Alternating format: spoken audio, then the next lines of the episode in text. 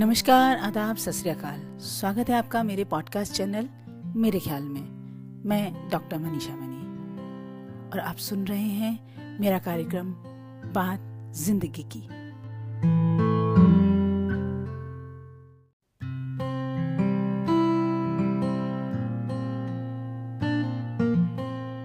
कमाल है।